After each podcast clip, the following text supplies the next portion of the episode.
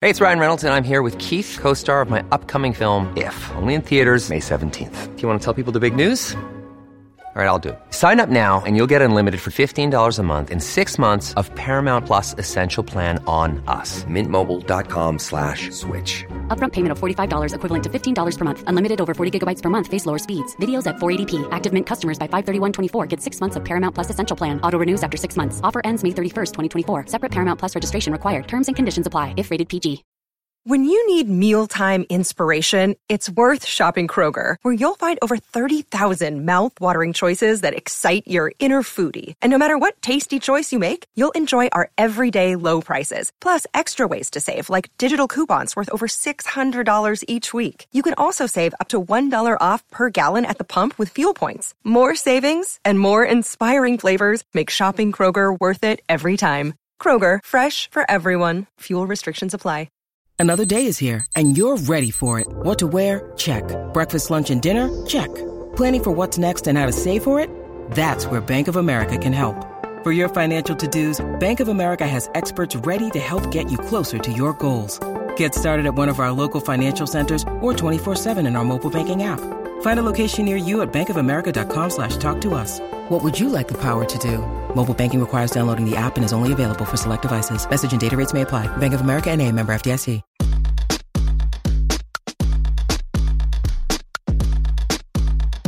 This is the true story of a New York City boy with big town hopes and small neighborhood dreams of becoming BFFs with the Real Housewives and other Bravo celebrities. Then, one day, that dream actually came true. Let me take you behind the velvet rope.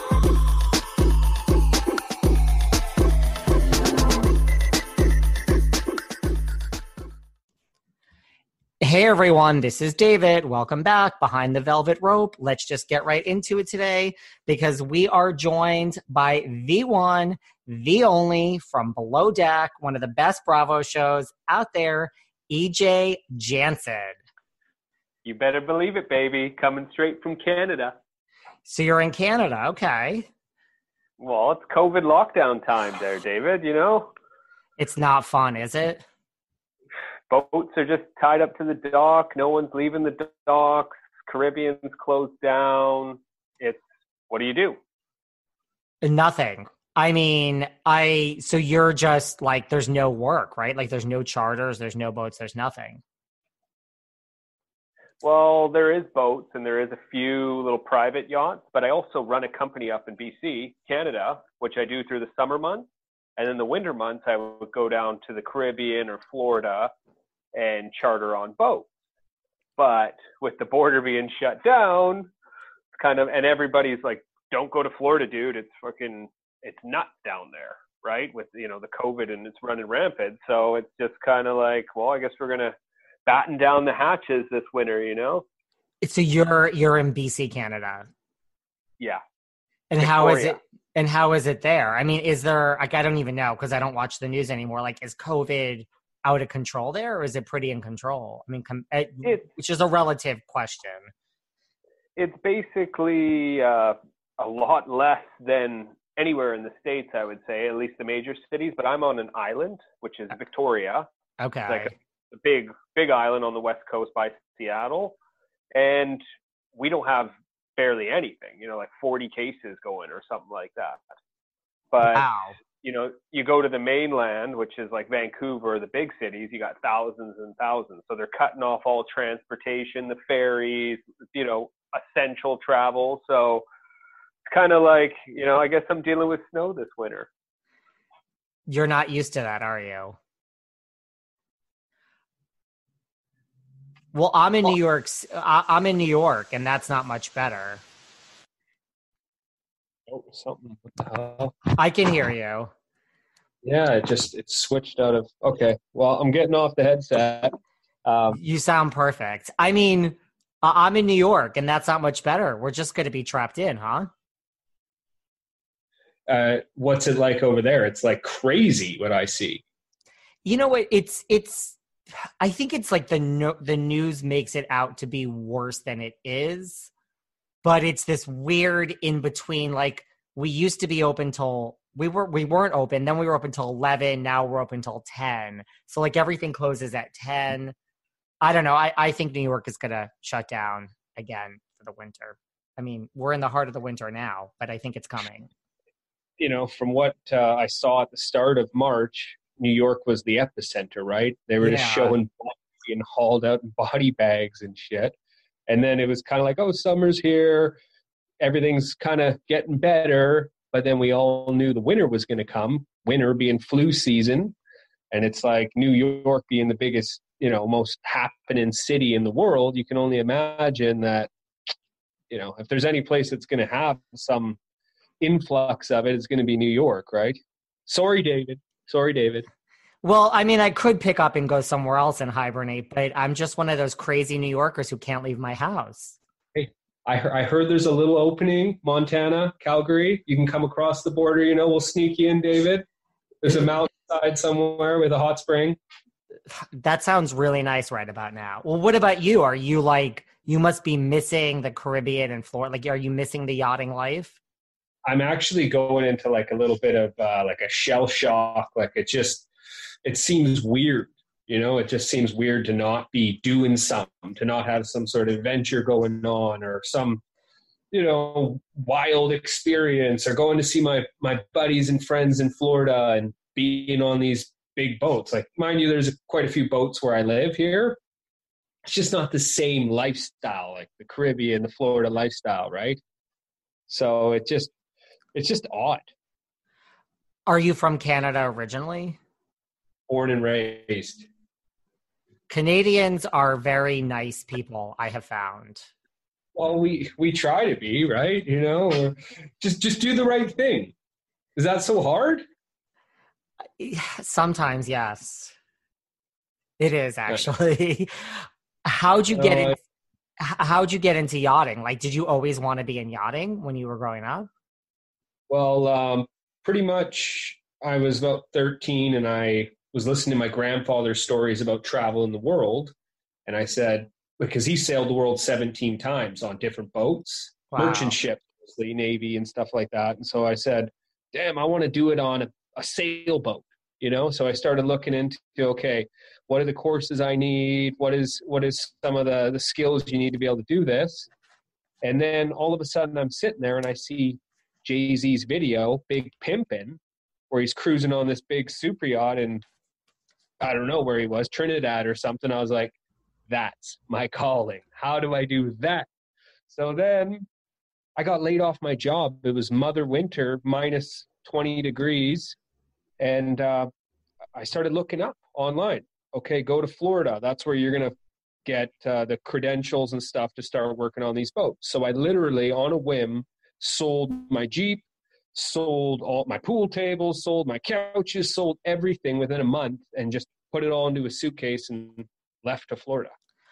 so are you saying it was jay-z's big pimping video that got you into yachting uh, Jay Z had a slight, little minuscule part. He like kind of like put the cherry on top and was like, "Yeah, here's the keys.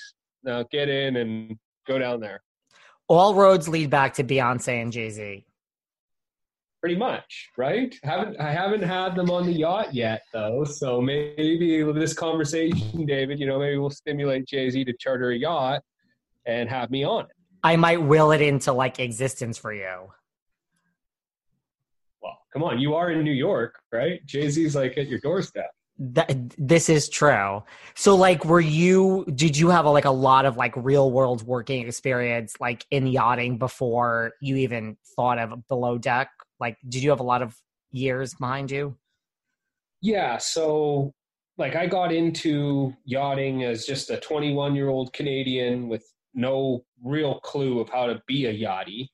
And then I was struggling, you know, I was trying to find work and I was getting odd jobs here and I was traveling two hours on a train to go to West Palm Beach to work for four hours and then two hours back. Well, that boat happened to be Captain Lee's boat before he even got on the show. And so I was walking the docks one day, didn't have any, you know, I got let go from this one job. So I said, Oh, I'm just going to walk the dock, see who I meet. And I meet Captain Lee, but he wasn't Captain Lee Bravo TV star yet. He was just Captain Lee. same Captain Lee. And so he says, "Oh, Canadians, they're hard workers." You know, so he had me on and sure enough, I was working my ass off.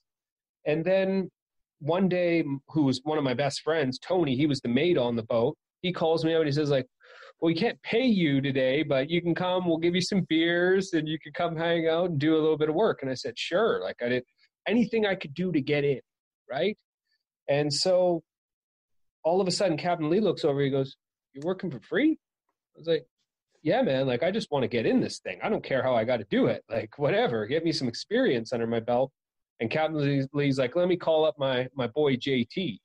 And then all of a sudden, I got a bosun's job on uh, 150, and I did a full year on that as of Captain Lee's recommendation. You know, I put I put in the time. I worked. We we did New York. I didn't see you there though, David.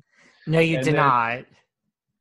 We we were in the Hamptons, David. So I don't know if you, you know, shit gets a little wild in the Hamptons. Oh, I love the. Did you love the Hamptons? Oh, I love the Hamptons. Are you kidding me? Southampton, Montauk. The Hamptons we were... is like, see, I, I don't like to live in the real world. I like to just pretend and, you know, that there's nothing going on. The Hamptons, you just are like, the world is a beautiful place. Like, we're just forgetting all of our troubles. Well, you know, I wish it was the same for me. I was still grinding, obviously, working, but got a little taste of it and Sag Harbor and all that. It was it was pretty fun. And then Lee got offered the job on Below Deck. And then so we're all like, what? Lee's going to be this like TV star. And then I see Lee at the show because I know Lee's son really well. Well, his son's like, we need some help back on Sovereign, which was the yacht he was on. And uh, Lee just finished up his six weeks first season. And so he's back on Sovereign. So now I'm with Lee again. And they got me on as crew now. So I'm crew on Sovereign. And uh, Lee's just like, the producer's like going to show up here. Like, why don't you go and say hi? And so I went and said hi, and you know, I applied. They they took me in, and we did the whole like pickup interview. You know, we did the whole thing, green screen, and then kind of six months passed. They got me in for another little like psych eval, and then a year passed, and all of a sudden I get a call like, Lee needs you. Like this, you know, the boat's fucking got a hole in the hull. Like these guys don't know their fucking knots. They don't know how to dry the fucking tenders. They don't know how to do nothing. We need you out there, like ASAP. Well, it just turned out I was working on another yacht and I just got my three week vacation 24 hours prior. And they only needed me for three weeks to finish out the season. So I went and did the below deck, right? So Lee got it. So was there like a big gap in that? So it was like because he got it first season, then you came like in season five. Yeah. Right. So like you knew Lee for like a bunch of years before you were actually on the show. Probably two years prior before he was even on the show. Wow. Interesting. Because you know, most people I speak to got cast, you know, just all Facebook, blah, blah, blah. You really got cast by Captain Lee in a sense, I, I, put the the work in motion. I went and did all the interviews and stuff, but yeah, stimulated it. He didn't really have, you know, it's a weird scenario. The hiring process in Bravo, right? Like they're they really analyze who they're putting on, and they make it all make sense, you know. So it kind of made sense because I'm close with Lee. Like I know his his son, who recently passed away, like I was really good buddies with him. I'd always stay at his house when I, whenever I had free time in Lauderdale, and like I know, I know the whole family. You know, Thanksgiving dinners, American style. I'm there. You know, and so uh, it's a, it's just a close knit community. The yachting, anyways. Like you just you go to these parties and you know everybody. But Lee, I, I knew because before right? So it just kind of uh, it made sense for the show to have somebody that he trusts to have on the boat, right? Because I did quite a few years with him, going to the Bahamas and doing Fort Lauderdale cruises and whatnot, right? So yeah. it just uh, it just made sense for the show to have this guy who's kind of like the goody good Canadian come in and you know stir the pot a little bit, I guess. Did you watch the show like for all those seasons that I mean, because you knew Captain Lee? Like, did you watch the show before you were on it? All these seasons that he was on it. Unfortunately, I only watched the first season, and I'm actually really good buddies. Well, pretty good buddies with Ben. So, like, I I partied with Ben quite a bit even before the show. So, uh, you know, I watched it just for for shits and giggles, and then uh, you know, it was like a couple seasons passed, and I was like, ah, it's it's cool, but I don't, I just don't watch a lot of TV to be honest. And so they called me, and I had 24 hours to get on the show, so I couldn't like cram in seasons. I literally went on the show blind, which was probably my downfall in a lot of ways because I just wasn't prepared for probably what they wanted. But hey, I, the camera doesn't lie, like Lee says, right? You can pretend to be someone you're not, but the you know the world's going to see it you know? Well i was going to say in a way that's probably better that you didn't watch it because you were just authentically yourself. You didn't have an angle of like let me try to be an asshole. Let me try to be nice. You just really almost didn't know what to expect i, I really i really did especially with mr frick and nico frico you, you know? had you had an interesting season well uh, hey apparently, from what uh, Nico said, our little fight scene was the most views of the whole season. So, wow. hey, you know, must have did something right. And I take it. I mean, you're not paid much to be on this show. Well, not bad. Not bad. You know, for what it was, right? You're getting those tips, and then you're getting more than the average salary. I was only on it for three weeks. Right. And uh, you also got to remember that every American dollar is actually 1.25 Canadian. So, That's true. You know, when I come back, it's like, boom, got an extra 25 cents on that. Did you have any reservations about doing it? Like, did any part of you say, like, I don't want to do this? Or no, it wasn't even a. Not, not really uh, hesitations for doing the show. It was mostly just, am I ready? for such a task, right? Like I just finished six months of steady work. I was like aching for this three week holiday, you know, like I was picturing beaches and margaritas and beautiful women and chilling and having a good time. And then all of a sudden it's like, you know, yachting on steroids. Like, you know, below deck is like doing twice the work of regular yachting because it's you're hauling film crew back and forth on the tenders three times a day. You're having to do your regular work duties whilst being on this show, right? And dealing with all the drama and oh, go talk to him and do this. You know, it's it, it's a lot of work. And like, real charters are not three days. Yeah, well, depends. You can get some that just charter like a small charter, right? It, mo- the typical charter is seven days. Some will go a month. You all good there, David? Yeah. Okay. This your sound quality just went like boom. It just like oh, blew really? my ears off. Oh, really? Um, Listen, the joys of doing a Zoom call, right? You think they'd have it figured out by now, right?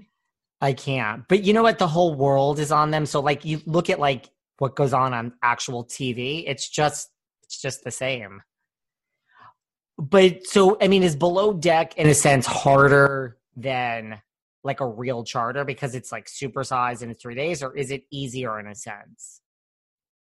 I would say it's probably 1.5 times as hard. Really? Like it, it really is because for one, most of the crew don't know their ass from their elbows. So you're picking up all the slack. The stews aren't serving drinks. Like these guys are paying fifty to sixty thousand dollars for two days, and they're not getting drinks. You know, like they're just like they're losing their shit, and that reflects the tip that we all get, right? Yeah. And you know, Captain Lee looks at the tip like you know how well we all did, and you know I want to make sure that we're looking good, and then so it's like people don't know what the fuck they're doing. People are getting hurt.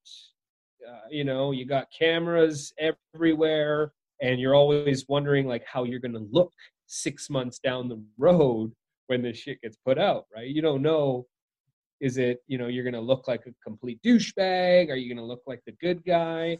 And so every time you step out of that cabin, you're kind of like, game's on, you know, like you got to be ready for whatever's going to happen. So it's just a little different. It's, it's a lot more pressure. How did you feel you look like when it was aired? Were you happy, upset, just what it, just what you expected? Uh, let's just say there was a lot of cool things that I did, like you know, dance nights with Baker and stuff that happened that just didn't get shown. So I was a little disappointed that some of like what I thought were the highlights in my eyes weren't even close to being shown. So that kind of sucked. But you know, I think they could have made me look a lot worse.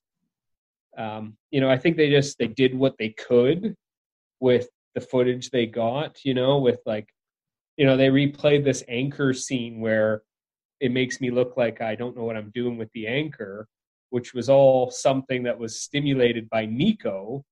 You know, he he held the brake on purposely so that would happen, but they kept replaying.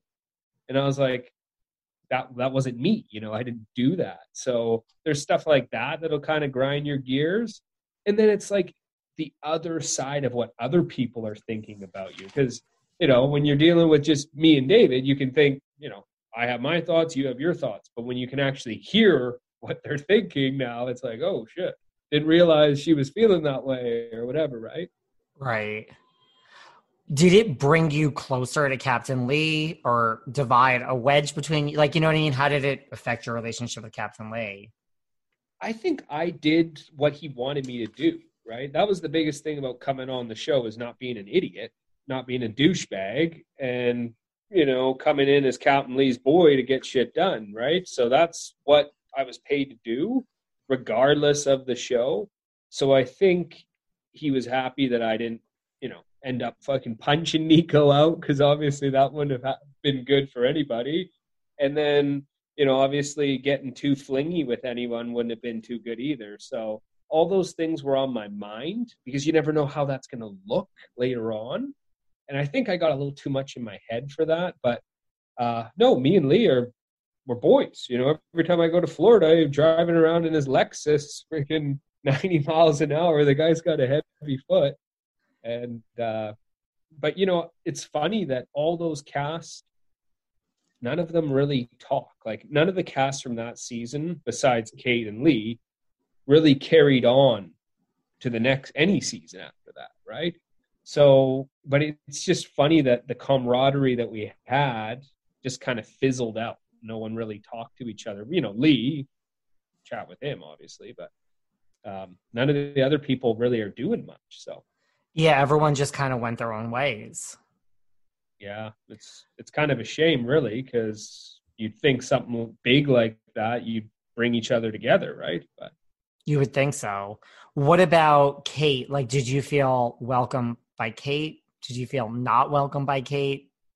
Uh, Kate, I met Kate before with Ben, but she didn't remember it because she was a little, well, drunk. Uh, she was definitely drunk, and uh, she she's a great girl to be honest. Like at first, I could see you know the resting bitch face and all the stuff that everyone talks about with Kate, but then I started to realize how cool Kate really is. Like she's actually just like a badass, and uh, she's actually really freaking hilarious and a really cool person. I did a podcast with her as well, and uh, God, she's she's just a cool girl. Like in the end of the day, and she's put in her time. That's for sure. Um, you know, I think uh, the show is kind of like when you're there, a normal chief stew would probably be a little more strict and a little more deep into the work. but you know, the show has kind of made her this celebrity, so she's probably not as uh, in grind mode as you'd normally be, I could say. Which was kind of like, oh, okay, Kate gets this special treatment kind of thing. But um, other than that, like uh, me, me and Kate chatted for a bit. I just haven't reached out to her. I should actually. Like you found she was more almost like a TV personality by the time you came on in season five than an actual stew anymore. Oh, 100%. Like she was totally soaking up the friggin' celebrity status. And uh, you know, like she she got this like none of us could leave the boat, but she was allowed to leave the boat, kind of thing. Really? So she got a bit of a little bit of a, a celebrity special treatment, so to speak. You know, and that was probably in the terms, right? She's allowed to go off on the dock and do something or whatever, right? And did she N- do not much Well, I was gonna say, like, did she do less work than like you know the average chief stew? Like, if they if you were really on a charter outside of the TV. Hey guys, you know I've been working really hard bringing you behind the velvet rope five days a week, and there is nothing like that Friday feeling that I have. I wait for Fridays, knowing I can just relax and I can sleep and I can catch up with friends and I can have a great glass of wine. Well, I no longer have to wait for Friday for that once a week Friday feeling to kick in because of First Leaf. It's award winning wine from First Leaf. With that, any day can feel like a Friday. It's a wine club that sends you personalized selections of wine from top vineyards around the world. The wine comes directly to you. You literally go on tryfirstleaf.com and you fill out a really fun quiz. It doesn't just ask you what types of wine you like and dislike. Do you prefer reds? Do you prefer whites? It asks you what your palate is like. Do you like almonds? Do you like cheese? Do you like olives? It literally asks you all about your preferences. And based on their very unique algorithm, then six bottles are hand picked for you by the experts and the wine comes to your house. Literally what is better than getting six bottles of wine in the mail. And what I love is it's a monthly program, but it's very simple. So if you drink really fast like me and you need to renew quicker, you can adjust and shorten the time and have the wine delivered quicker. But if you need to take a pause and you drink slower, you're going somewhere perhaps, you can pause and then come back to it. The bottles come right to your front door. You don't have to go to any grocery store or wine store. The quiz is so fun. Out of the six bottles that I just got, the Rancho Campo 2019 Malbec is amazing. It's my favorite.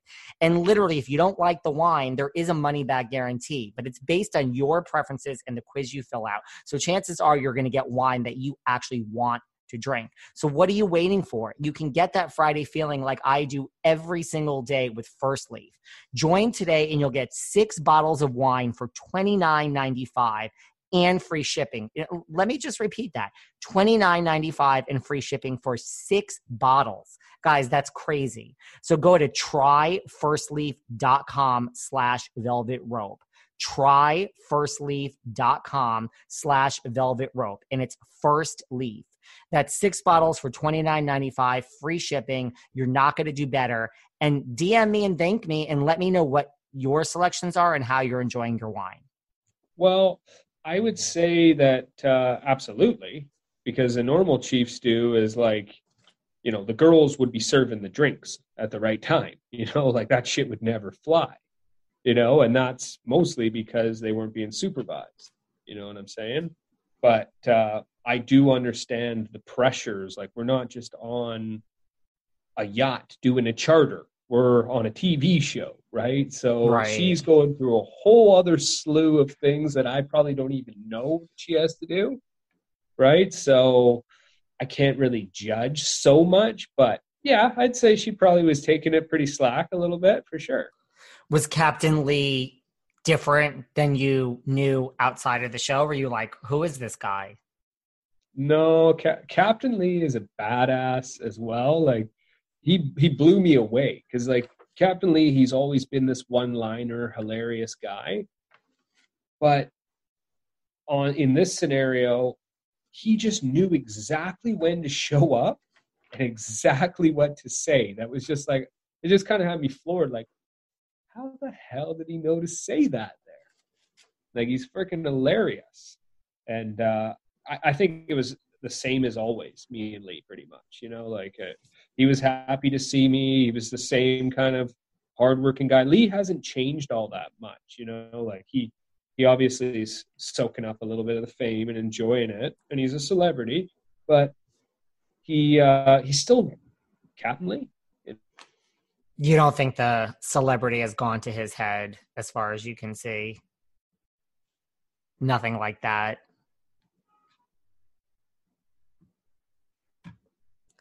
or has it Because I mean, you can't blame him for having it go to his head, or it's he. You don't think the celebrity has gone to his head?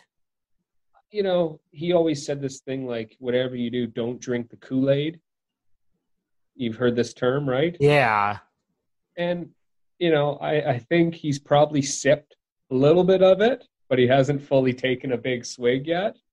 And uh, of course, right? Like he's in how many seasons? Seven, right? So, you know, you can't blame the guy. He he can't even go to Publix and get groceries properly without people like, oh, I want a photo with him. You know, I experienced a small little snippet of that.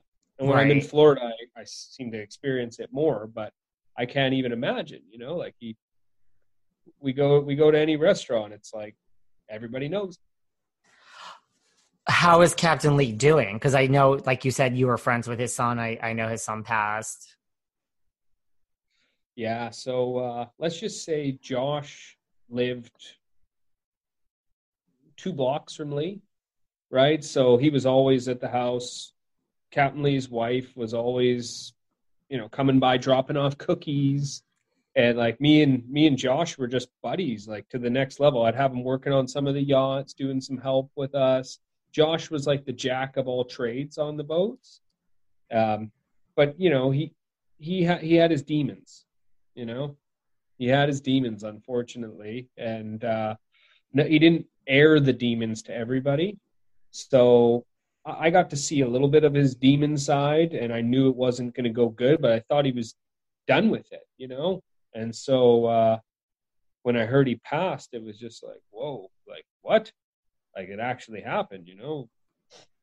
And uh, and basically, yeah, Lee, Josh was Lee's like favorite son, I would say. You know, don't tell the other sons that, but uh, he he they have you know they're absolutely broken you know over it right like they got a little shrine of josh in their house and i was over there a while back and you know it was all tears and crying and you know like it's it's it's not just like your dog died like this is this is something very very serious and he was a very close son to them from him being so close and he was a yachty and he was kind of following in the dad's footsteps in a lot of ways and he looks a lot like Lee. So it's just like and Marianne, his wife, was very, very upset. You know, she's as you'd understand, right? It's your son, you know, and it's not like he died falling off the boat. He died in not the, the nicest way, right? So it uh and they have like a room to the son in the house. They do, yeah. Yeah, I mean, you you see him on this show this season, like, I mean, he's doing his job, and it's just it's got to be the hardest thing. I mean, I don't have children, I don't necessarily want children, but that's got to be the hardest thing in the world to to deal with. Yeah, I, I can't even imagine. You know, your your son dying before you. You mm-hmm. know, like that's got to be one of the toughest things. Um, I think some time has passed, and you know, I, I even said to him like all wo- wounds will heal, you know, with time. And he he told me that was bullshit. You know, he's like just leaves a big gaping hole there. And uh, you know, I thought, you know, hopefully give it some time and maybe it won't be as fresh of a wound for him, but it's you know, to him it's a gaping hole that will never be full again, you know? And so he can smile and nod and make you feel like you know he's doing his job but deep down inside you know he's carrying that pain with him around right yeah now speaking of your season and people who don't talk anymore i imagine right afterwards there was no love lost between you and nico well i partied with nico a little bit and uh you know he's just a weird guy like he's just i think everybody kind of thinks he's a little weird and uh it just I don't think the show he was lying about who he is. Like that's actually who Nico is on the show. And so you're getting him in the full rough raw real Nico. And so when the show ended, I kind of hung around with him in New York and he was just he was just a nicer version of Nico. And so I just knew that that kind of personality, me and him were never going to really mesh. Unfortunately, maybe in the future, maybe he might, you know, get a little more mature or you know, grow some balls or something like that. I don't know, but it, it never really we never we never meshed, unfortunately. Which you'd think, you know, hey, we did this show together, buddy. Like, why why don't we, you know, come together? But never really happened, right? Did you feel like when you were filming the show, like you said, like do were you did the cameras just go away for you, or you were always cognizant of the cameras? You know, it's like the first day to th- the third day to about the third day, you're you're always looking at these cameras looking at you, right? You're always right. kind of worried. But then, you know, fourth, fifth day, it's that time of year again, my favorite time of year. Holiday shopping season is back. And normally that means one thing drawing a blank on what to buy for the men in my life. But not this year. This year I've got it all figured out, and you can too. Head on over to dukecannon.com. That's right, dukecannon.com. They have holiday themed grooming gifts like Frothy the Beer Man gift set or the Beard That Stole Christmas gift set. Now, the Frothy the Beer Man gift set and the Beard That Stole Christmas gift set, they're both $20. That's right, $20. And they're really fun. So, the Frothy the Beer Man gift set, you get three huge bars of soap. They're 10 ounces each. Two of them are the big ass beer soap, and one is the big American bourbon soap. And that's right, they're infused with an adult treat, booze the beer soaps, you guessed it, are infused with beer, and the bourbon soap is infused with bourbon. But they do not smell like alcohol. So if you're worrying, wait, I'm gonna shower and smell like alcohol, no, no. They they're they're just woodsy, they're like sandalwood oak barrel is the bourbon smells like oak barrel and they're very masculine scents and these bars of soap are huge and they're really fun like the way it's packaged is really really fun and don't take my word for it go to dukecannon.com and see for yourself the Beard That Stole Christmas gift set is also $20. You get two amazing different smelling beard oils and you get a beard wash. It will it literally tr- tamed my beard. My beard has never felt so good, and it will do this for the man in your life as well. And it smells of cedar, and they're just a very good masculine scents. So these are just two examples. Head on over to dukecannon.com. And seriously, don't take my word for it. These are packaged so fun. Um, these are just two examples. They're unexpected. They're useful for any guy. And right now, because you're listening to this podcast, enter promo code Velvet Rope and you get 10% off your next order. You also get free shipping with orders over $30. So if you get both of these at $40, you already got your free shipping. So it's free shipping with orders over $30 and enter Velvet Rope. That's Duke Cannon. Enter Velvet Rope and you get 10% off your next order. And if you want to buy them in person, they're available at some of your local targets. Guys, this is perfect, masculine, fun for the man in your life. I use it. I love it. DukeCannon.com. It almost just becomes second nature. Like you're not really worried about them. You're not as on edge, as anxiety filled. You're just kind of like right. going about it. Seems normal. By day 15, it's like, oh, what is this? Like, this is nothing. So you kind of get used to it. But the first day or two, it's definitely like, whoa, like this is real. Holy shit, this guy's following me right into the bathroom. You know what I mean?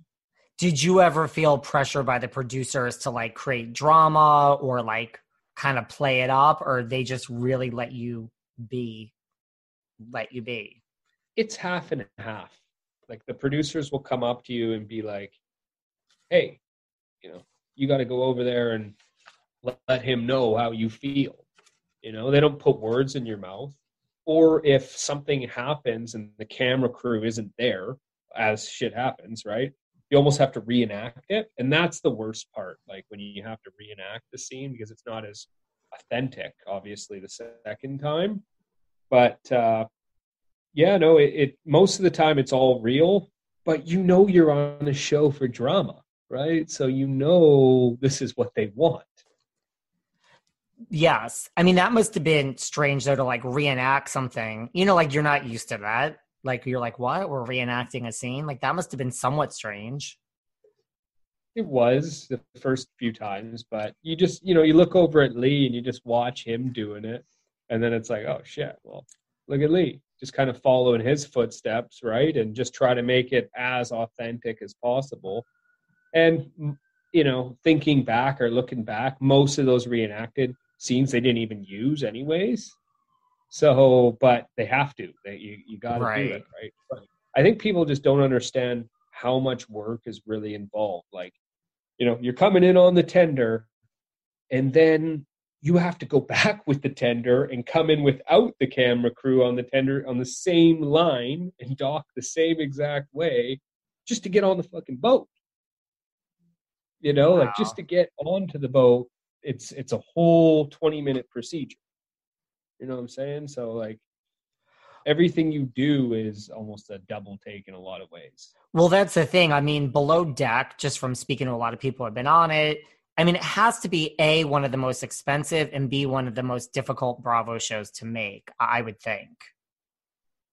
I mean, oh. just because of it's real life, you're at sea, like you have to charter a whole nother boat for like all the crew. Like there's just a lot going on.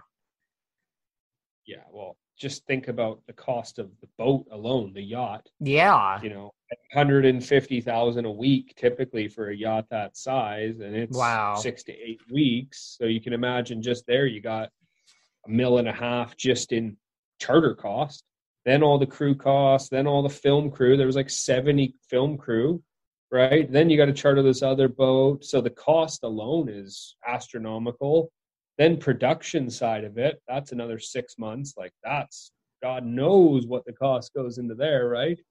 And then the, the good thing is is the charter guests are paying a lofty amount to be on the boat, so that must offset a little bit of the cost.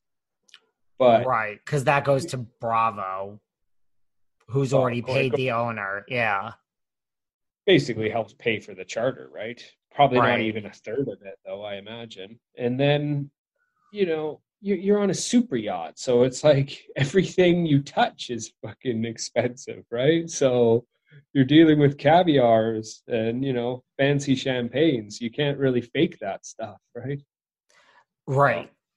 Well, I mean, the good news is it's one of the highest rated shows on Bravo. Like, what do you think is the big appeal? Like, why is this show so highly rated compared to all the Housewives, all the other shows on Bravo?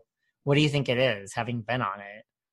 I think this show is what it is because people in middle America, middle in Europe, middle of wherever, who are locked away from the sea and this kind of lifestyle can now, for once in their life, feel like, hey, I'm on board one of these beautiful ships. Like before, all they could see was a Jay Z video. You know what I mean? And think like, yeah, this is what's what it's like. But now they can kind of step foot inside it. They can see what the interior looks like. They can see what the toys are on it and the lifestyle behind it. So it's kind of like your little sneaky insider view of the rich and famous. You know what right. I mean? So where, where else? Why why wouldn't that be cool, right? Why wouldn't you want to see? And it kind of takes you away. Like if you're living in a humdrum, gray, landlocked area, and all of a sudden now you're looking at bright, fluorescent turquoise water, like, damn, that's an escape. You know what I mean? Right. And then throw in some sex and uh, you know some debauchery, and it's like, whoa, I want to watch more. Well, and they do pretty much only hire pretty people.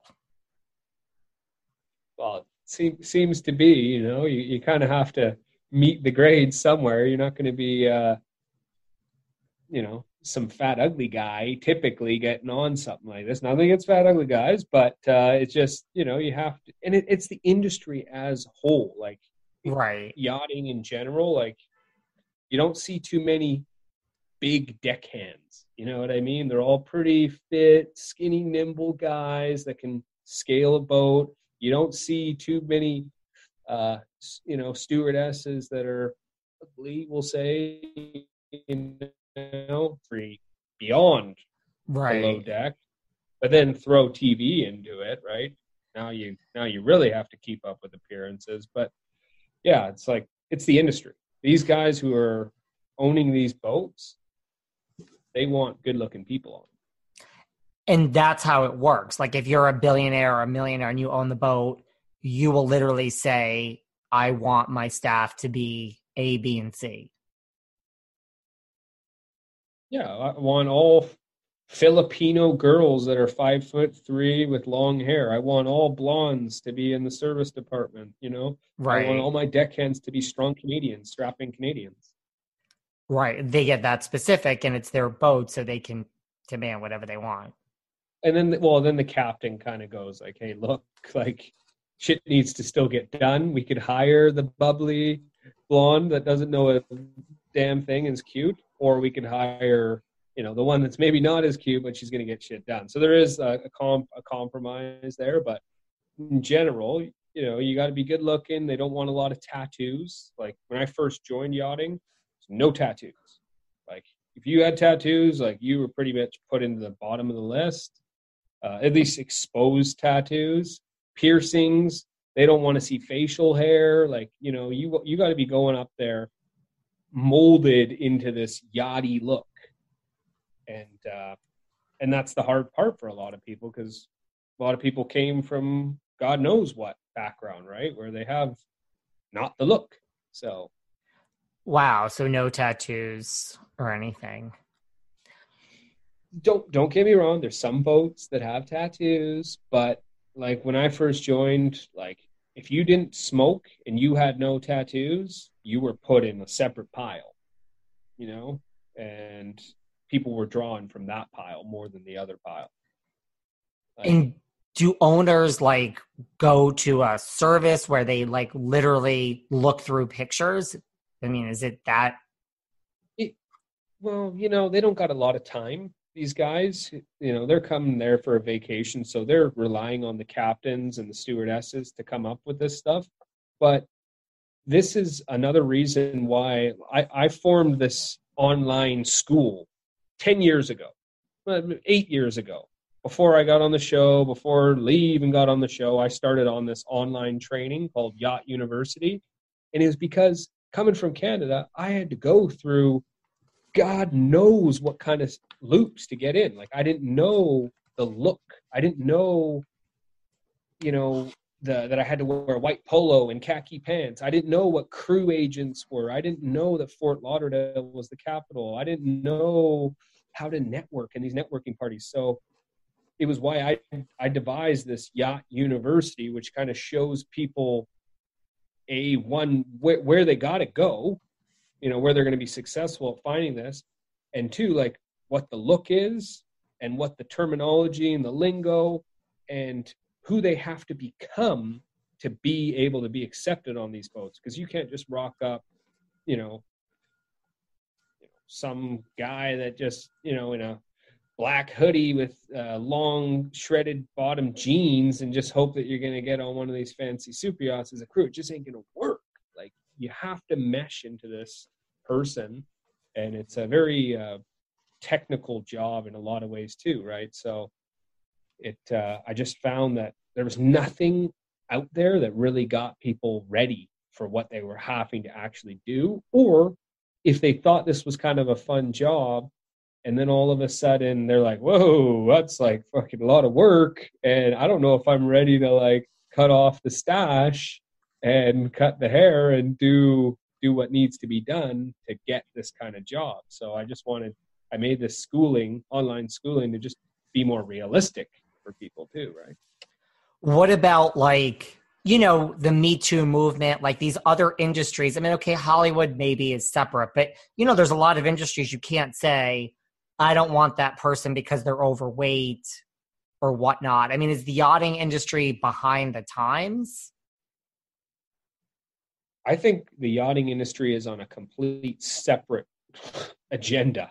Like you can do whatever you want in the real world, this is on the high seas. None of these boats are owned by uh, any, usually any American company. They're all offshore companies like Cayman Islands, you know, uh, Isle of Man. There's a whole bunch of them. And right. when you are registered into one of these, you can now hire foreign crew. You can now have different work hours. You can now have different payment structures. You can basically make your own law in a lot of ways, right? So it's not the same as you might be thinking in North America. They can run it however the hell they want. Right. And there are people with a ton of money. So, I mean, no one's, they're going to do what they want. It, you know, if, if you're not going to fit the bill, they're going to find someone that is, you know, and there's enough people that are willing to take the haircut and do what it takes to get the job. You know, there's a lot of people. So, what about like in the real world? Like, what is the reputation of Below Deck in like the real yachting industry? Well, the reputation of Below Deck when you go down to Fort Lauderdale with all the crew is that it's career suicide. Like, basically, that's the term I've heard so many times is that once you get on this show, you're going to be looked at as some degenerate who, who is just like a party animal or maybe just like a God knows how they might show you and then no boat's going to want to hire you. But in all the cases of the people that I actually like from the show, who are actually stand up people, Logan, Logan Reese, uh, you know, Ben, Kate, Captain Lee, handful of others that actually came to do the job and actually know the job, they got work for life because people are like, damn, you're Captain Lee from the show. You did actually well. You know what I mean? So it depends on who you were on the show. If you were some idiot, you know, or just, you know, you acted like Chris Brown, for instance, on there. You know, he was just, he wasn't a yachty. He wasn't ready to be a yachty. He, you know, didn't give a shit about what people thought of him. And no one's going to hire that kind of attitude, right? And he's going to be forever looking like like a guy that I wouldn't want on my boat. You know what I mean? So it depends on how you play it, uh, but it is risky for sure. And uh, I think a lot of the industry folk who talk about it are probably just pissed that they're not on the show. You know what I mean? Oh, Probably. I'd never do something like that. It's like, yeah, you applied two years ago and never got on, right? Right. But that's the general. It's career suicide. But right, I would agree. A lot of people are probably just jealous. That's what I think. What about? Do you know Captain Sandy? I don't actually. I've never seen her in, you know, I think she's American, right? But I never seen her in Lauderdale at any of the parties or anything prior. And you'd think, me being in the industry for almost 10 years now, that I would have crossed path with her at one party, one yachty party or one event, right? Like before the show even happened. Because a, a female captain draws attention. Like, you know, I've met a lot of them and uh, there's not too many. And so, no, it's just so strange that. But then again, she could have been on the med side, you know, the Mediterranean side. So maybe that's why. I only did one season in the med. So. What about Hannah Ferrier? Well, me and Hannah are actually button heads a little bit.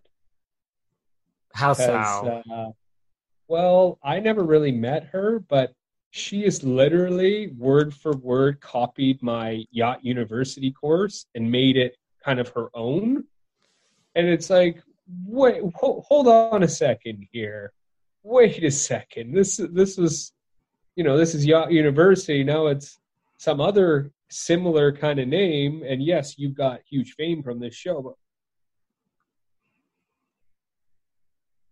right. look is mine in the same kind of layout and like whoa, hopefully she didn't buy my uh, course and then just copy all that stuff because it's copyrighted, right?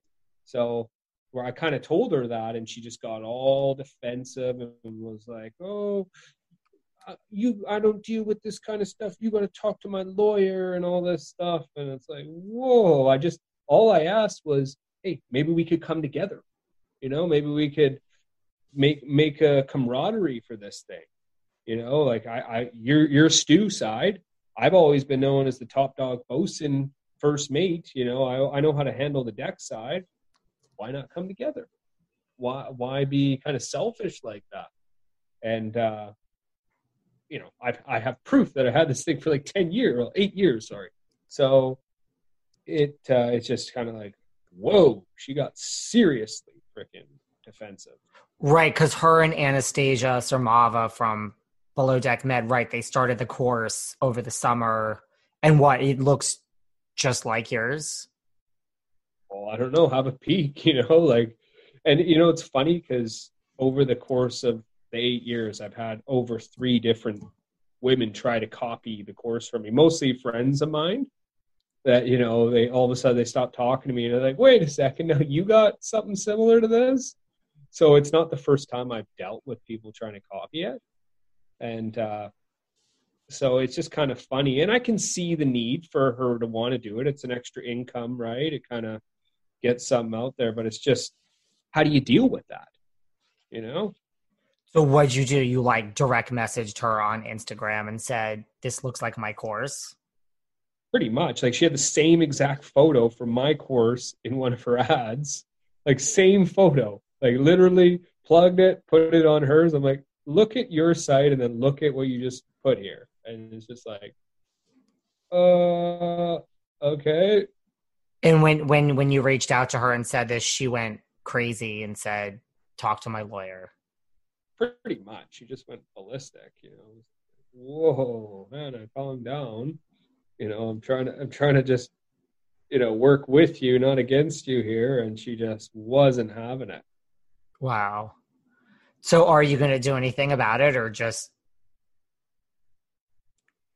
you know, there's a lot of a lot of direction I could go with it, but I think you know, hers has probably got a little bit of traction, but it probably isn't as much as you think. And I've had quite a few users and students over the years, so as long as she's not like copying it word for word and going through it, she can stay in her own lane. I got mine. Plenty of people have tried to copy it and they all fall out eventually. So I'm not too worried, right. but it is kind of off when Hannah, of all people, does it, right?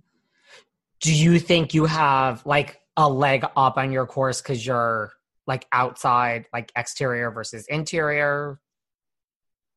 Well, I've had the interior side done, so I've I've had stewardesses help me with the interior side of showing people how to do that. Got so I have both sides, but I think basically the difference between me and her is that she's using her fame to kind of get people to buy this thing whereas i'm using years and years of actual real stuff. Like you can't fake the real the the, the nitty gritty of this stuff. Like this isn't just i came up with this thing over a summer. Like this has been compiled over eight years of constant videos and constant stuff. You can't just make that stuff up over a summer time so right. she might have a little bit more notoriety to draw some attention to it. But I think they'll get way more value out of doing mine because she won't, even, you know, you can't even talk to her without a lawyer. You come on to mine, you're gonna you're gonna talk to me. I'm gonna help you. I'm gonna link you up with people. I'm gonna set you up with the school, with the crew house. I'm gonna give you a personalized experience. Hers is, uh, you know, you paid, thank you, bye bye, for something she made over a summer you know? I, I haven't bought her thing so i don't know what it looks like but so i think well and no i was going to ask you like do people ever sign up for yours and they want real help with the real world but then do they also say hey can you also help me get on below deck? How'd you do that? It's happened yeah yeah. No it, it's happened a bit and a few below deck fans have definitely signed up for it.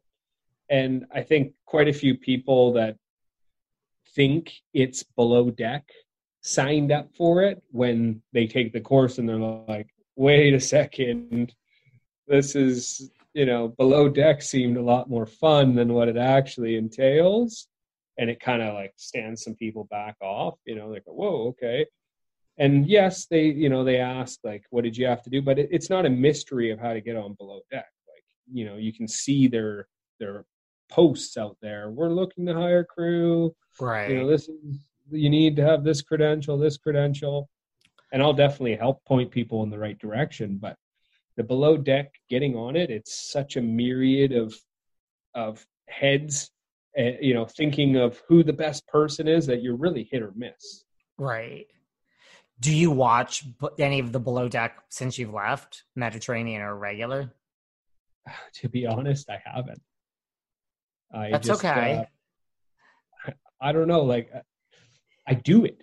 You know, I do the real life below deck. So it's like I could watch it. And to be honest, it's all kind of the same thing. Like yachting in general is almost a repeat of the same thing. Like You take these guests out on a boat, you launch some tenders, you launch some jet skis, you put out a slide, you know, you set up a beach setup, you uh, you know you get them polluted drunk they have a great time you feed them fine food and then they're gone. It's kind of just this cycle of what happens and there's different things that happen and but it it's the same it's the same thing over and over with this person screwing that person or this person said that about that or he crashed in the boat. So it's all i could watch one season and see them all. In So my it- eyes So Uh, in that sense, below deck but i would is like to see the newest one well. Last season, Mediterranean was great. There was a lot of drama with like Malia and Hannah, and Hannah had prescription drugs, and she got fired. I don't know if you heard about any of this. no i haven't actually no That was last season, but this season with Captain Lee is the first episode is one of like at least on below deck to me one of the most disastrous charters in history. Captain Lee was late. There's just this is a good season. This is the current season's a good one. Well, I uh I want to see this one. I've seen a few snippets from Lee's posts and stuff like that, and it just it looks like one of those ones I want to catch because they had to cut the season a little short due to COVID. Right. So uh, you guys don't know that yet, but uh, I know from speaking with the producers and stuff like that that uh, the season was cut a little short. So I don't know how that's going to play into it, but I want to see how that plays in, you know, and uh, and just the fact that the Eddie guy is back, it's kind of interesting, a little flavor to it. It it just seems like a more of a unique one, whereas all the rest kind of just followed a little bit of a trend. And Kate is not there, so it's the first time we have a new Chief Stew. that's what i'm saying like it just it's a different one like it's it's not the same and it's funny because uh you know who knows what uh the next season's going to bring because i've heard some talk of potentially a new captain and you know it's it's kind of like there's a lot of things up in the air next one especially with covid and all this stuff so This might be delayed. I mean, I, I don't know if they could start filming right. Like they're filming the shows on land, like the Housewives and everything. I don't know how they could film. Like, can they film below deck in COVID well you know or charters i don't want to give too many little snippets here. okay. but there's there's two sides of a, a yachtie's life and the one side is you're working on the yacht you're on charter. There's actually three sides. The other side is you're at the shipyard doing the shipyard period where you get a crew house and you're given basically this whole house usually in florida with a pool in the back and hot tub and you know shit gets a little crazy on land because now it's actually kind of funner because you're you're so busy in charter that now you actually get a nine to five kind of job and you can actually start living life you know on your own terms in a sense like weekends off and whatnot and so i don't know but i have a hinting suspicion they may be capturing a little bit of that side So what is it? It's like uh, so it's yachties. Like, what are they doing in the house? They're all just living together in Florida, waiting for their next charter. That's like in the real world. Well, as with anything boating, it requires huge maintenance. So, come, you know, it's usually around May, they go into their shipyard period. They'll do the whole winter season, November to May, charter, charter, charter. And then the boat needs, you know, the props repaired. It needs uh, new lines. It needs new chafe gear. It needs bottom paint. It needs polishing. It needs the teak sanded down. It needs the windows restored. It needs the caulking seams filled up. It needs the interior. Maybe the owner wants to change the interior, or uh, you know, maybe the stews accidentally stripped all the gold finish off the sinks, or who knows? There, there's a there's always something to be redone, and so it's once the charter season's done, it's balls to the wall, two months of like nine to five sanding down the bottoms and do you know doing whatever taking off all the stainless steel pieces on the boat and sending them out to get redone or taking all the anchor chain down and repainting little spots on it so you Hmm. can see where you know when you're dropping it the different intervals, right? So there's all this little stuff. And then when the day's done at four o'clock, the crew are same crew, but now they're in Fort Lauderdale running around going to the beach and hanging out with different people, going to the crazy bars and stuff, right? And they hire exterior and interior people for this, like for this these repairs. Well, the boat you're hired on for a year. Like Okay.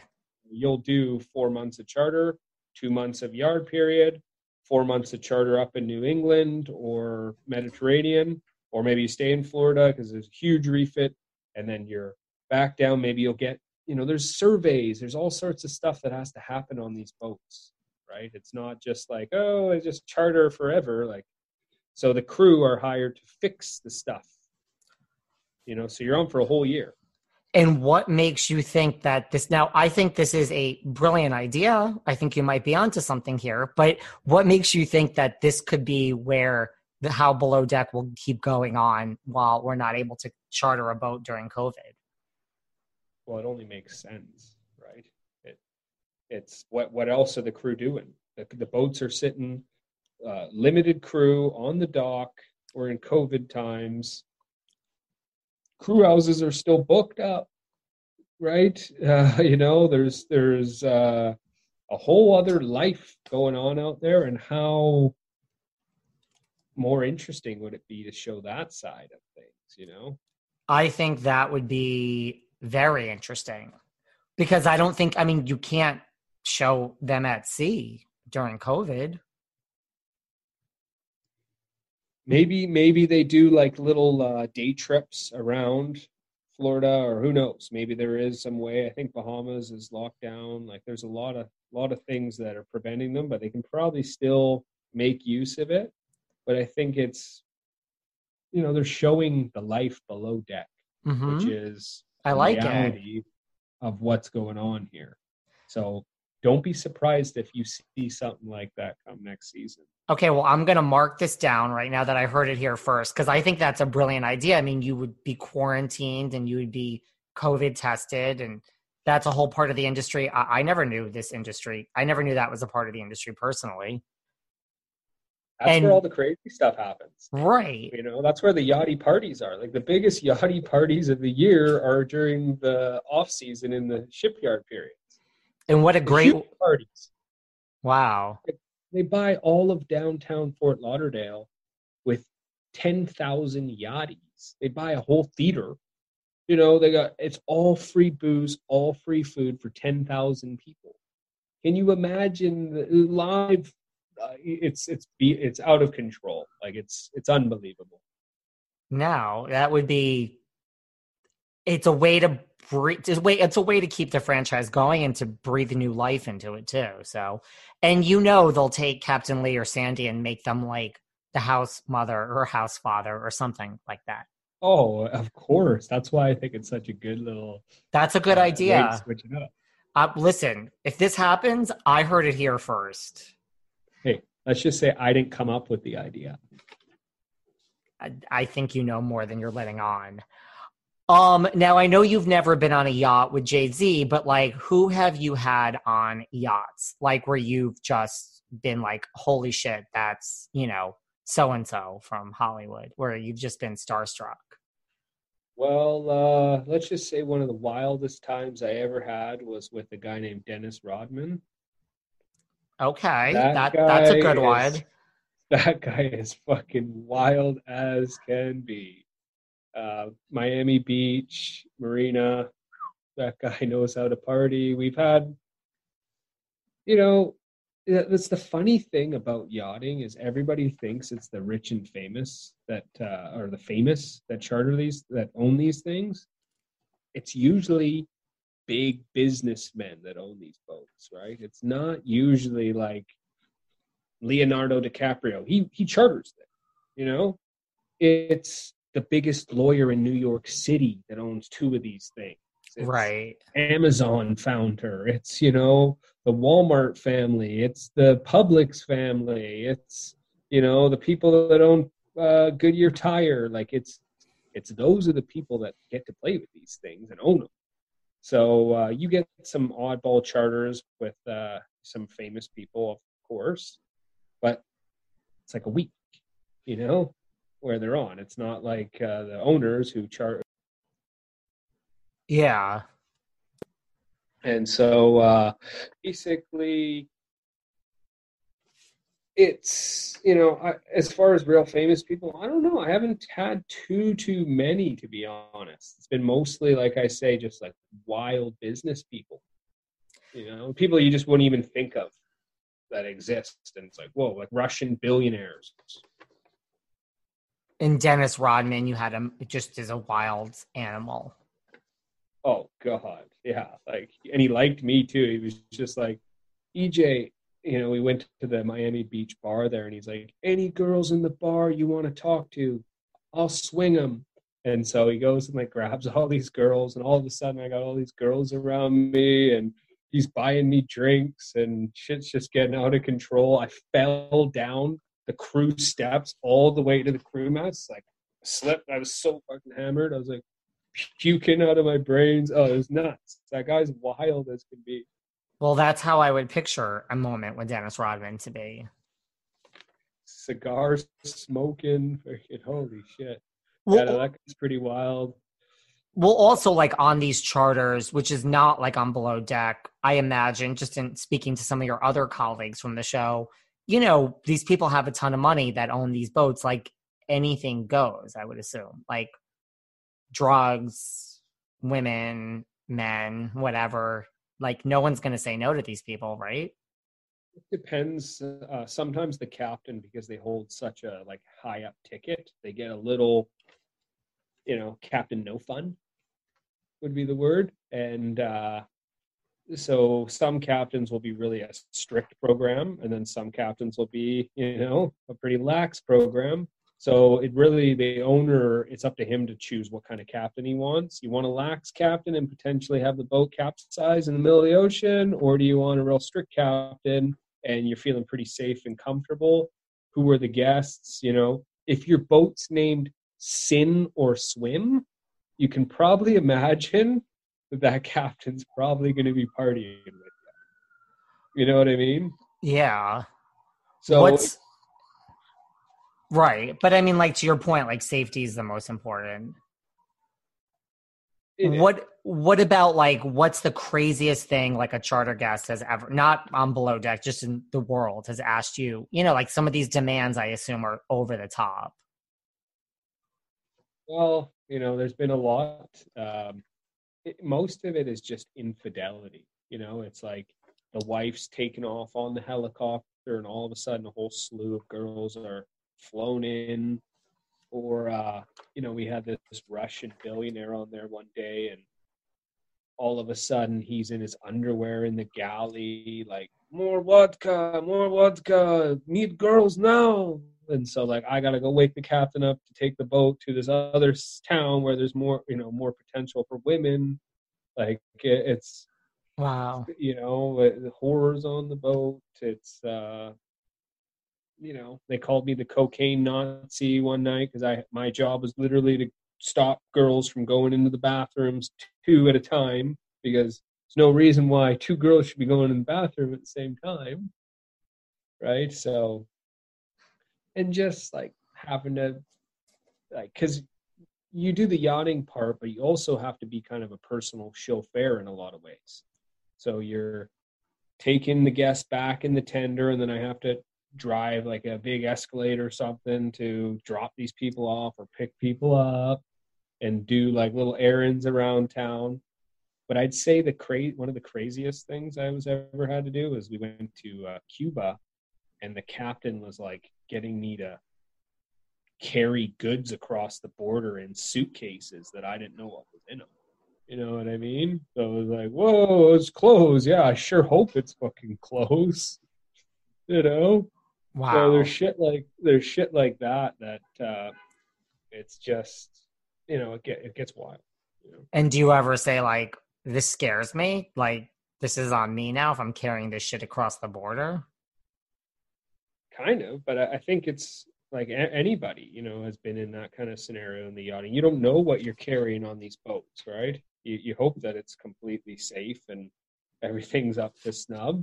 All the rest of the crew have been on there for a while. They seem to be all right with it, but it's it, it's a gamble you take if this is the career you want to do. Like it, it isn't just fucking showing up to your cashier job. Right. You know, like this is a whole other fucking spectrum, let me tell you. Right. At any given moment, you don't know who you might be having to meet or, you know, girls like wanting to take advantage of the bosun on the boat, you know. Do you find that a lot, like where the staff is propositioned by the charter guests? I mean, I would assume you do. Eh, a, a couple times for sure. I can only imagine for the females. You know, I've Yeah. really nasty scenarios. And the weirdest part is a lot of the time, the females, like the yacht crew females, stimulate this because they're like, "Oh, I, I don't want to be crew anymore. I want to be a guest." You know, understandable. Could that happen? Like, you know, your crew at the end, but for this charter, a billionaire could say, you're no longer crew. Chief Stew take that off and just put on your regular clothes. And for the week, you're off. And the captain has to just say, all right, well, I have to find another Chief Stew. Well, you'll probably be fired by the end of it, and the owner will have his fun, and you'll be forgotten. Uh, unfortunately, but that's almost how it happens every time. The best is to get in and not get out. You know what I mean? If you're going to take off the uniform, you better be making sure that you're you got a hot seat. You know, with the golden handcuffs that you're looking for, because you probably won't have a job after doing that little three day Right. seven day sabbatical from work.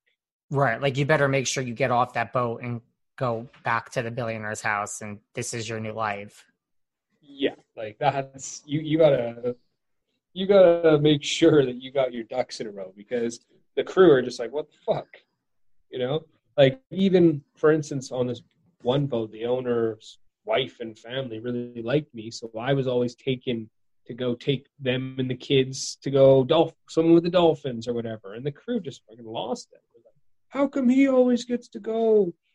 Why does he always get to go on the fun trips with the wife and the kids? And I'm just like, they ask for me. Do you know any situations with either men or women where they've been told to take off the uniform, become a guest, and then they do go on with the billionaire, like a man or a woman? Like, do you know anyone situations where they just then went on to live this life for somewhat of a while? I've heard uh, a lot of crazy, wild scenarios like that. One in particular was this uh, crew member was in I think it was St. Thomas or something, and Hillary or uh, no, who was it? Uh, what's her name? Frickin' the blonde, uh, bimbo-y girl. What the hell's her name? Uh, She's an actress. yeah, what's her name? Where is she from? What does she do? God. Charlize Theron, Nicole No, no, Kidman, no. Hillary- Hillary. Yeah, what the hell is her name? Anyways, you know her for sure. Huh. And uh, she- Hillary Duff. not Hillary Duff. What the fuck? Her name? The only other Hillary I can think of is Hillary Clinton. No, no, no. It's not Hillary. It's uh, fuck. You've seen, you, you know her. It's like the blonde bimbo. Everyone knows her. She's like the. She was on a show, and then she did movies and stuff like this. Ah, That is such a vague description. I know, I know. Why can't I remember it? But anyways, Huh. she was at a bar and she met one of these yacht crew girls, and they're like, "Oh yeah, Paris Hilton." That's it. Oh, okay. Paris Who's really absolutely brilliant as far as a businesswoman and just everything. But go on. Let me hear this. She she convinces this one girl to uh, go party on the yacht, while the owner's not on board. Right, the boat was just sitting there in limbo. This is like a staff person. yeah. like. Okay. And, and so she meets her at the bar and she's like, Oh, yeah, well, I'm just on a yacht here. And she's like, Well, let's go party on it. And so Paris Hilton comes on with her entourage on a yacht that's not hers. And the crew girls like popping champagne like it's her own on the top deck, having the time of her life, gets busted, of course, and gets fired immediately. Right. But what a wild night. Where was this? Like what country? I think it was in like St. Thomas or something like that, you So you got like the crew is just out, and then literally Paris Hilton is just in the bar and says, "Oh, you have a yacht? Let's go to the yacht." Exactly. Yeah. Wow. Exactly. And the girl works on the yacht and says, "I'm not going to say no to Paris Hilton." Yeah, and she takes her on and just fucking lives it up like you wouldn't believe. And you you were part of this crew, or you just heard about it? no, I, this was just a story that I Oh wow. And then the girl is fired. fired immediately. Wow. Yeah. Interesting. But what a night! Like you Mm. probably won't forget that. But see, the thing is, is you get blacklisted once you've like fucked up a lot like that, or you've done something big like that. The crew agents and stuff get the word out, and all of a sudden you're not working. I could see that. Before we wrap up, this is my final question. Do you think that below deck is good or bad for the yachting industry? I think Below Deck is fantastic for the yachting industry. It uh, gives the idea to more of these charter clients to charter a boat. It gives you know people who never even knew that was a job now the idea that maybe they could do this job, and it gives people something to strive towards. Right? You know, now this this is something available like, like me, you know, I didn't know of this yachting. I want to sail on boats. And then all of a sudden, boom, Jay Z, right? Wow, this is something. So below deck is like that on steroids, right? So I think it's great. And I think the only people that don't think it's great are just the bitter people that are worried about their job because they're not performing properly. That's a good answer. Anything else you want to leave us with that I didn't bring up? I like to give people a chance at the end. Well, uh, I just want to say that I'm very thankful for uh, for you, David, for being on uh, this podcast here with you today. And I want to say, uh, you know, I hope Below Deck keeps going on. I hope we can do this again sometime. And I You have to come back. I want to stimulate the world, put it out there that they're going to do a Pacific Northwest yachting edition, and your boy, your boy is going to be on it. Listen, I'm. I don't think we've seen the last. You, people come back to below deck all the time. You better believe it, baby. So you And- know, no no one knows the Pacific Northwest like this guy. So they come up, we're gonna take them to you know Puget Sound, Dent Island. We got some insane scenery and yachting destinations here that are untouched. It's actually like where the the real privacy is. Like we got lots like where my hometown has Yeah. a super yacht marina. It's the only place in Canada that has an actual super yacht marina and uh, it, it has that five star class. And like you know, my hometown's named after the Queen, Queen Victoria. So we get a lot of uh, really high net worth individuals because we got a lot of intense accommodations and stuff. So it's kind of the epicenter for that.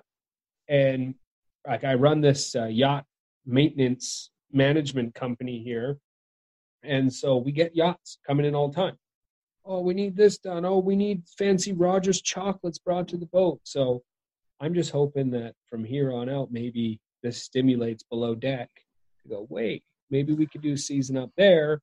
And we, who better to be our guide than Mr. EJ Jansen? we're gonna put it out into the universe. Do it, David. And in the meantime, where can people find you online? This course that you have, where can everyone find you on Instagram or for the course? Okay. So you can find me. My name's EJ Jansen, of course, but my handle is E to the J on Instagram. And you know, you want to get into yachting, you want to see what it's actually like, you want to learn from someone who can actually get you a job, go to yachtuniversity.com. So easy. Yachtuniversity.com. You want to learn it? Learn it at your own pace. I was just going to say that's about as easy as it is. Yachtuniversity.com. And everyone needs to follow you online. I will keep in touch with you on Instagram. I appreciate you coming on and sharing all of this knowledge with us, all things below deck and the yachting industry. So, you know, you have proven just again how nice Canadians are. David, hey, you know, I'm nice to people that are nice.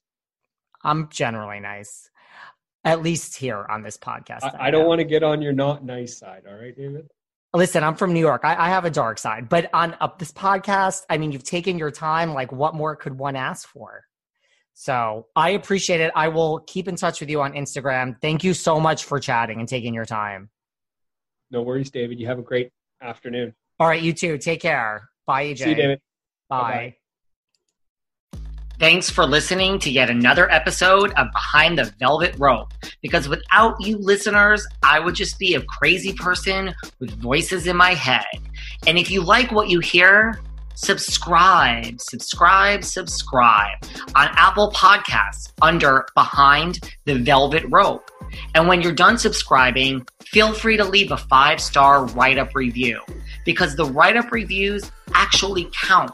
We read each and every one of them. We post the best ones, and the reviews really help our shows keep going. And we really appreciate everything you guys say, especially the positive ones. And if you want to find us online, we're at Behind Velvet Rope on Instagram. We are at David Yontef on Instagram. We're behind the Velvet Rope on Apple Podcasts. Or head on over to Patreon because you know what? There are just some things we can't talk about here. So for our bonus episodes, go to Patreon and type in Behind the Velvet Rope. And if you still aren't sick of me and you want more David, go to Cameo and book me on Cameo. And you can ask me anything there. I'll answer whatever you want. And I have a bargain basement price of $10. Thank you guys. See you soon.